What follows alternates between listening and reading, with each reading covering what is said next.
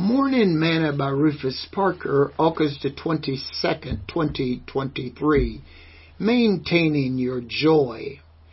Although the fig tree shall not blossom, neither shall fruit be in the vine, the labor of the olive shall fail, and the field shall not yield no meat, the flock shall be cut off from the fold, and there shall be no herd in the stalls. Yet I will rejoice in the Lord. I will joy in the God of my salvation.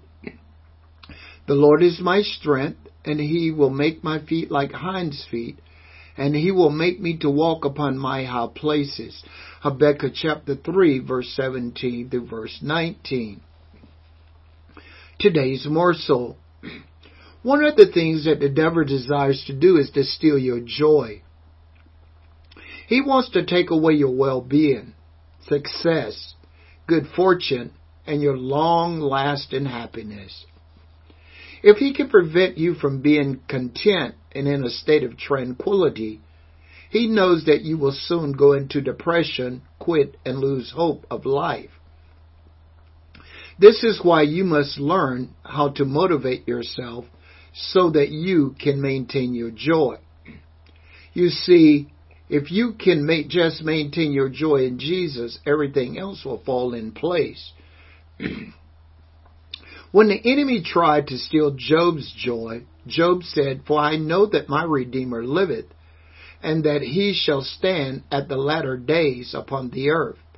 And though after my skin worms destroy this body, yet in my flesh shall I see God.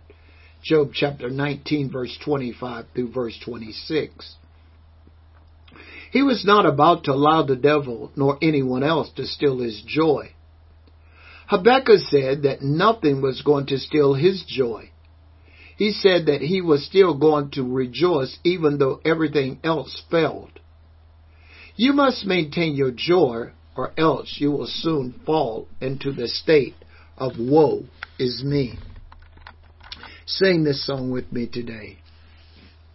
I get joy, joy, joy when I think about the Lord, when I'm standing in His presence.